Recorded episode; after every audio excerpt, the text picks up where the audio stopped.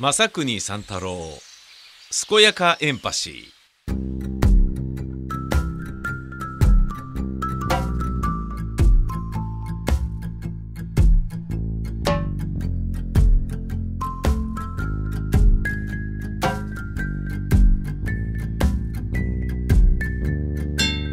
すこすこやかやか健やかエンパシー正国三太郎です。今日は長崎の大浦天主堂、そしてキリシタン博物館、ここに行ってみたい。これはですね、来てみてそりゃそうだよなと、思ったことなんですけれども、当たり前ですよね。日本で一番キリスト教が広まったのは長崎ですよね。まあ地球に向けての世界への窓口、旅の扉、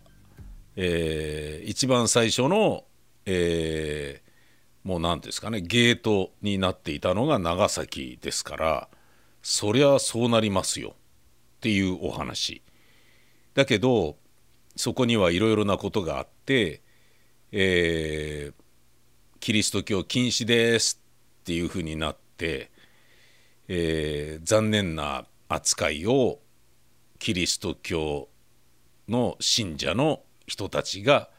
被っていたっていう事実も歴史には横たわっていますよね。今でこそひどいだろうっていう話なんだけど、当時はいやもうやばいよそんなのと。そういうところから国がね蝕まれていくんだからダメだよみたいな、もう取り締まる側もね必死であったことは間違いない。だけど、じゃあどういうふうにしてそれを逃れたのかとか、逃れなかった人がいたのかとか、そういうことを思うとすっごい気になりますよね。で、僕は一番最初は船で五島まで渡って五島のね要はちょっと離れた島の方に逃げてたらしいので、そっちに行けばそういう資料がたくさんあるだろうと思ってたんだけど、でそこに行こうかなとかね思ったんですけど、待てよと、このまずは、九州のね大浦天主堂、長崎市かな、大浦天主堂に行ってみて、でから行くとかでも全然いいんじゃねえかと思って、ちょっと行ってみようというふうに思ったんですね。すっごい興味深いんですよね。こういうのって、まあ、要は教会でしょみたいなね。その教会に入るのにそんな1000円も払うの？だってただの教会でしょみたいなね。じゃあ何があるのかっていうことで言うと、教会があってキリシタン博物館があるだけなんですよ。だけど潜伏キリシタンという隠れキリシタンとはまた別ですよ。潜伏キリシタンというのがいて、その潜伏キリシタンがどれだけね、どういうこう状況を強いられてきたのかっていうようなことまで含めて紐解けるわけですから、ちょっとなんだろうな、知的好奇心も含めて、ちょっと興味が湧きまくったんですよね。長崎っていうとね、それこそ広島と同じく原爆を落とされた場所っていうイメージが異様に強いけど、まあ、その前の段階からいろんなことが起きてるわけですよね。でだからこそ日本の国内でもちょっと異質なね要素がある。それは、まあ、琉球王国だった沖縄が持ってる雰囲気っていうようなものとは全然また別でね、北海道で、蝦夷の国でアイヌ人が、持っている文化っていうようなものとかとはまたね大きく、異なるもので、日本人でありながら世界の窓口として、あり続けたわけだから、南蛮という、いわゆるスペイン人ポルトガル人との触れ合いによって、だ南蛮漬けってのはそういうことでしょきっと。であったり、黄毛人、紅の毛の人、要は赤毛ってことなんですかね。イギリス人とオランダ人のことをそういうふうに言ってたらしいんだけど、で当然キリスト教も一番最初は長崎ですよね。でカスティージャっていう単語から取られて、カステラが長崎でこうね、なんだこれは美味しいよっていうね、砂糖がほとんど手に入らなかった時に、長崎に砂糖が来て同時にカステラも来て、何これすげえ美味しいってなって、で一生懸命作って、で前にもねこの番組で取材にも行きましたけど、文明堂のねカステラのなんか、アウトレットショップっていうんですかね、行って文明堂がねいかにカステラをこうね大事にね味を保ちながら作り続けるっていう道をね、選んでこだわり続けてきたかっていうような歴史を紐解ける文献みたいなものもそのねアウトレットのショップにあったんですけど、それ見るとやっぱりそのね、元は長崎に来てっていう、そこから始まってっていうようなこととかも分かったり、そういったような場所ですから、いろんなね人たちがいるわけですよね。だからなんだろうな、アフリカ大陸でいうところのねモロッコっていう国が、要はスペインだとかポルトガルとかからね船がちょっとピュッとこうすぐ渡れる状態にあるでしょ。で渡れるところにあるのはスペインでいうとアンダルシア地方であって、アンダルシア地方とそのモロッコっていうのはこうなんか相通ずるものがあって、同じスペインでもアンダルシア地方はそのモロッコの文化もバンバンこう入ってきてるから、面白いんですよね、同じスペインの中でもね。だ言ってみりゃトルコがね西洋と東洋の間にあるから、両方のいいとこ取りしてるところもあるよねみたいな、そういうこうなんだろうな混ざり合ったというかね、そういう部分が長崎にはあるんだと思うんですよね。そのキリスト教でありながら、和風のねもので、なんかやってたりとかね。でこのね、俺が行きたいなと思っている大浦天主堂っていうのは、日本で最古の洋館、西洋の館らしいんですよね。あ、なるほどと。それは確かに見てみたいなっていうね。でその近くにあるグラバー園っていうところでは洋食が、そこで発祥したっていう、ああそういうとこなんで、だから長崎っていうのはそういうとこなんだなっていうのがものすごい面白くって、ちょっと行ってみます。ですがその前にこちらです。アルティメット福島。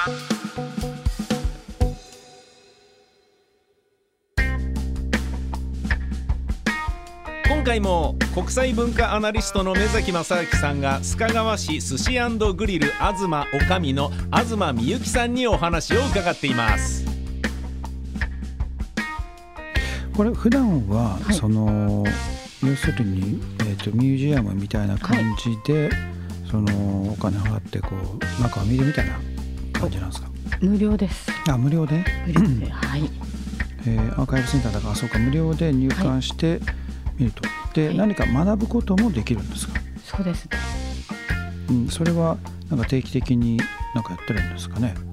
イベントなんかもやってるんですけれども、あとそこで子どもたちが作った映画とか、あと他の方が作った映画なども見れる。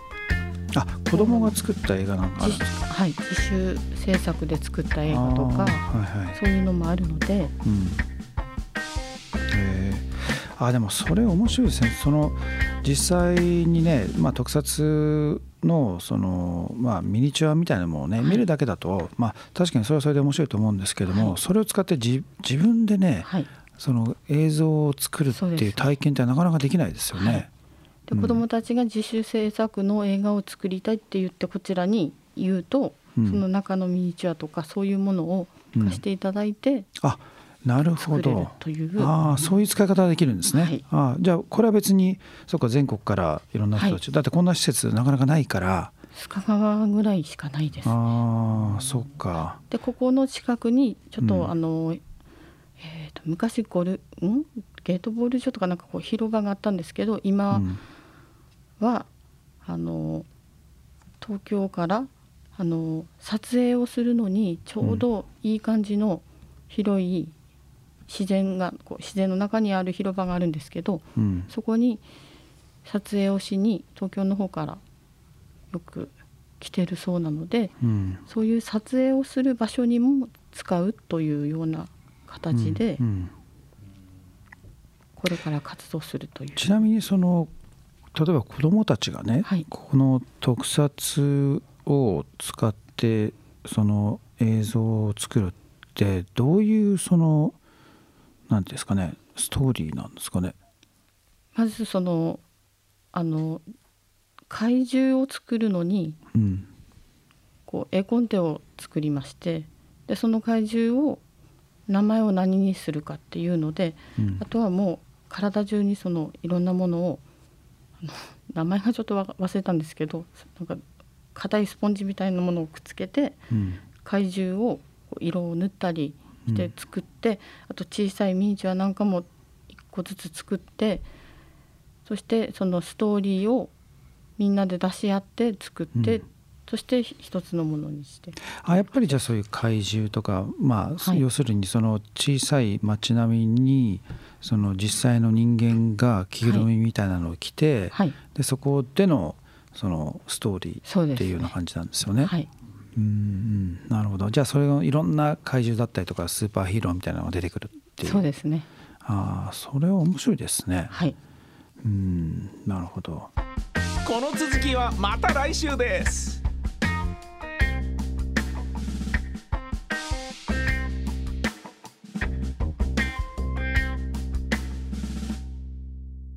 行ってまいりました。めちゃくちゃ面白かったです。パ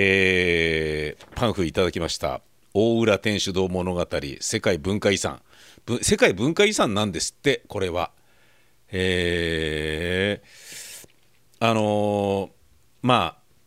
日本最古の洋館ということなんでしょうね。この教会がすごいですよ、作りがね。天井もね、吸い込まれるような、R で作られていたりとか、これがこんなのがあったんだ、すごいなっていう。だから長崎っていう場所が持ってるなんだろうな、地の利によってこう歪められたって言ったら変ですけどね、なんかいろんなね多種多様の魅力、力が、長崎というね、土地を力学的にこう包み込んでっていうことになったんだと思うんですよね。大浦天主堂は2つの歴史的な出来事と関わりがあります。日本26世殉教者制度と、正式に言われている。そうなんですよね。26人の聖人が殉教した、要は殺されたっていうことなんですけど、でそれのね絵とかもあって、きつかったな。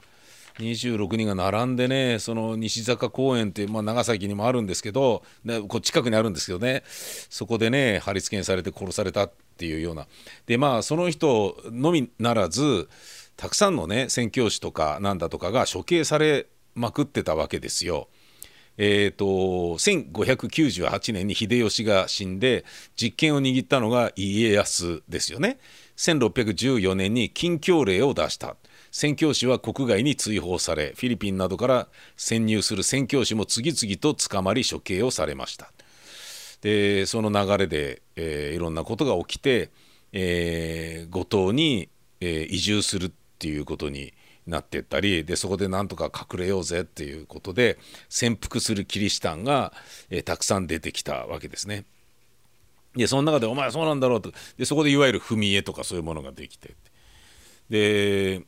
踏めませんっていうね、じゃあねそうやって死んでいくんだな貴様みたいな感じで殺されて感じだったりして、でまあ日本でもねもういい加減なねキリシタン大名っていうのもあって、で本当にこう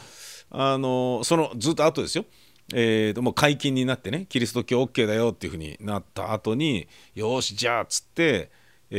要はキリスト教の信者は信者同士でつながりがあるからいろんなものがもたらされるわけですよね。西洋のものが、文化が、製造技術とかそういうのも含めてね。で貿易もバンバンできるようになったわけだから、その OK になったってことはね、大体鎖国してんだからキリスト教なんかダメだよみたいな、要はその他の文化を入れることによって国がぐちゃぐちゃにされても困るぜとか、そういうようなことで恐れてたからなわけじゃないですか。だからもうナチスドイツがユダヤ人をおっかながって、弾圧したっていうのと構造的には全く同じですよね。日本もねその無宗教なね国でありながら、そういうことが過去にあったんだよなっていうことを改めて思い知らされて、ちょっと陰鬱な気持ちになりましたよね。うんで、そこから OK になった後にキリシタン大名というのがあったんだけど、大名なんだけどキリスト教だったりとかしてね、なんだけどそれも、いろんな文化とかね貿易でプラスになるから、よしじゃあキリスト教になっちゃうかなみたいな感じでなんちゃってキリスト教信者にの、人とかもいて、でその後 やっぱダメだとかって言って、キリスト教弾圧だみたいになった時にやめますみたいな感じで危機を、捨てる、宗教を捨てる大名もいたりなんかして、だそういうすちゃらかなねキリシタン大名なんかもいたらしいと。でそんな中もうだったら死にますって言って潔く死を選ぶような人もいたりとか、そういうようなことがねこういろいろねうむむむむっていう感じだったんですよね。でなんかそのね日本はねなんかまあ戦争っていうのはさ宗教に関係することで、起きがちだけど、日本は意外とそういう歴史はたどってこなかったようなイメージが勝手にあったんですよね。ただただ領土を広げたくて頑張りましたみたいな、まあ、結果それで敗戦に至ったけどみたいなことのような印象だったんだけど、実はそうでもないっていうことをなんかね嫌なまあ、考えてみりゃそうだよなってことなんだけど、嫌な過去を思い起こさせられたような陰鬱な気持ちになりましたね。ただここに行ってみてよかったと思いました。これ1000円は安いわ。最初はね1000円高いよみたいにちょっとね思ってたら、教会見るだけでしょ、それで1000円は高いよって思ってたんだけど、もうね見ていくうちにねのめり込んじゃったね。その文献を全部見ているだけでもすげえと思って、びっくりだったな。潜伏キリシタンの関連のね遺産は、世界文化遺産になってるわけですよ。でそれがさ長崎に点在してんだよね、いろんなところに。天草であったりとか野崎島でしたっけ、先っちょの方ね、軍艦島の方とかいろんなとこにあって、うわこれちょっと一個一個回りたいなって思うようなね感じだったな。ねやっぱその五島とかね久我島とかあっちの方もね船で渡んないといけないところなんだけど、そしてまあ、今日はねちょっと時間の関係で行けなかったけど、西坂の丘、その26聖人がね殉教した場所に行って手を合わせたりとか、そういうこともしてみたいななんて思いました。長崎に来てまあ正直な話ね、原爆資料館だけでも、お腹いっぱいだったんですけれども、さらにですね、そっかこういうのもあったよねっていうね涙ちょちょぎれる歴史に触れて、ちょっと知恵熱出そうな私です。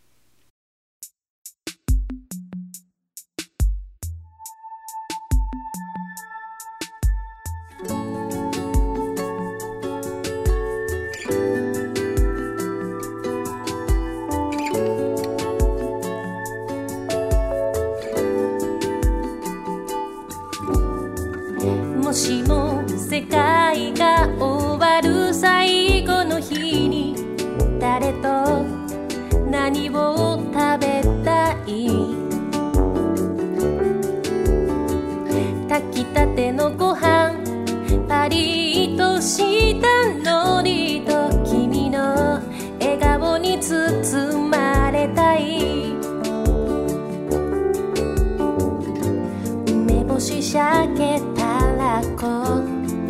布シーチキン色とりどりの具材は僕らみたい。丸三角四角丸三角四角心と心をぎゅっと結んだらおにぎりハート。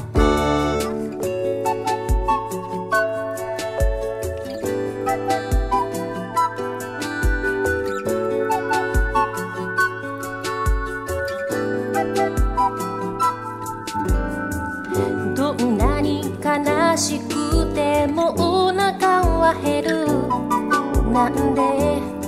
こんな時にいて。でもねそれが生きてる印なんだ。ほら僕の家においでよ。元気になるま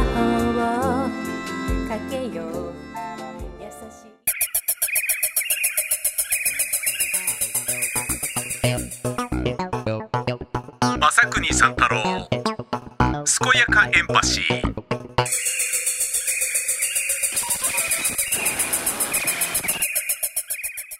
そしてもう一つ、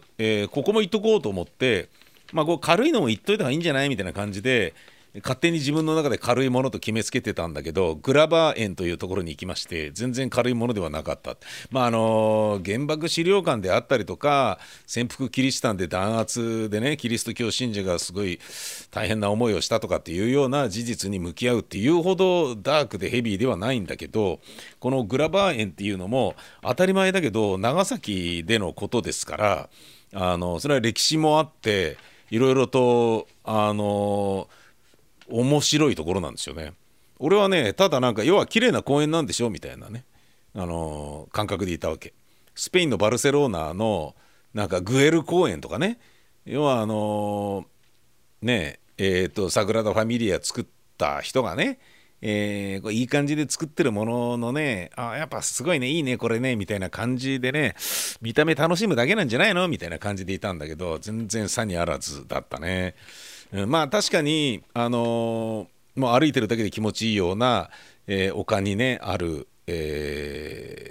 かつてのねリンガー住宅、グラバー住宅とかオルト住宅とかいろんな住宅があって、素敵なんですけどね。実際そこでグラバー家の人たちが住んでたわけで、グラバー家の人たちっていうのは、日本語が達者で、貿易でね長崎と、つまり日本と各国をつないだ、人たちなわけさ。グラバー園に残る3棟の住宅の主人たちの代表格がトーマス・ブレイク・グラバーさんね、1911年に亡くなってるんだけど、スコットランド出身で21歳で来日してグラバー商会を作りました。近代的な技術を用いた、いろんな船とか船着き場の建設とか石炭の採掘の開設に携わって、で日本人のイギリス留学を援助して、薩摩藩の、19人はグラバーの援助で留学を果たすなんてこともあったりなんかして、横浜ではキリンビールの前身となる会社の創業にも尽力している。だからもうすごい人なんだよ。でこの人が住んでた場所がこのグラバー園でね、でもう場所もすごいいいとこなんだけどさ、でここをね、こういうなんか歴史的なことを考えずに見たとしても、普通にアトラクションがないディズニーランドみたいな感覚で思ってもらえればいいと思います。つまり俺がね、ここで喋ってるようないわゆる能書きの多い、知恵熱出そうななんでしょうね、観光地観光名所っていうような意味合いじゃなく、もう普通に「何これ素敵みたいな「景色いいね」みたいな、そういう感じで楽しめるところなんですよ。で俺はそういうボランドのつもりで行ったんだけど、見てたら「何これすごいんだけど」みたいな。で倉場富三郎っていう男が「あそうなんだ」このグラバーの子供だから、あそっか、でグラバーだから倉場富三郎、あそういうことなのか、でそうやってあこうなってなるほどねとかね、へえって、あでここでこのグラバー園のこの中で養殖というのが初めて発祥したっていう、発祥の地がここなのか、なるほどとかね、いろんなことが分かってね、すっげえ面白かったですよ。これはおすすめですね。なんか620円ぐらいだったかな。結構丘の上まで行って、そこから降りてくる形でね見るんですけど、まあ海が見渡せてめちゃめちゃ景色がいいんですよ。ここに住んでたのか、すげえなこの人たちっていう、まあそりゃそうだよなって、美味しいとこにそりゃ住むよなって。ねえ、もう日本をどれだけ助けたんだか知れねえよこの人たちっていう、そういう人たちですからね、うん、でこれ坂がある丘に登るっていうのは大変なんでしょうと思うんだけど、最初はずっと、スキーのね、リフトみたいにエスカレーターでずっとね一番上まで上がれるんですよね。上からもう階段とかスロープを降りてきながら順々に見てって、で下にたどり着いておしまいっていう感じなので、それだけでもね1時間はかかるんだよね。1時間でも足りないぐらいだった俺でも、うん、面白かった本当に。でそれぞれの屋敷を見て、へえこんな感じで住んでたんだすごいなっていうのももちろんなんだけど、その家の部屋の中に資料がいろいろあったりなんかして、へえこういう風になってたんだ、あそういう関係だったんだこの一族はとかね、あそんなことがなされてたんだここでとかね、いろんなことが分かるんですよね。長崎地方裁判所の、長官舎とかがあったりなんかして、あと長崎交渉表門とかね、なんかいろんなものがあって、あと三菱の第二ドッグハウスとかもあったりするんだけど、あそっかそっか、だからね今でこそねあんまりこう大きな声では言ってないけど、三菱とかって戦争の武器とかを作ってたもんね普通にっていうようなこととかがあそりゃそうだよなと思って、それ原発ねダメだって言ってたって、原発をね海外に輸出するっていう形で日本の企業はね結構それでねグローバル企業として財を成してたわけだから、それは簡単にねうちはもう原発全部やめますよみたいなことすぐに言えないのもそりゃそうだよなみたいなことがあるのと同じようなこととか、いろんなこともね感じて、ちょっとね面白かったですね。俺6時閉館なんだけど最後までいちゃいましたもんね、うん、ということはその白母の彩りのね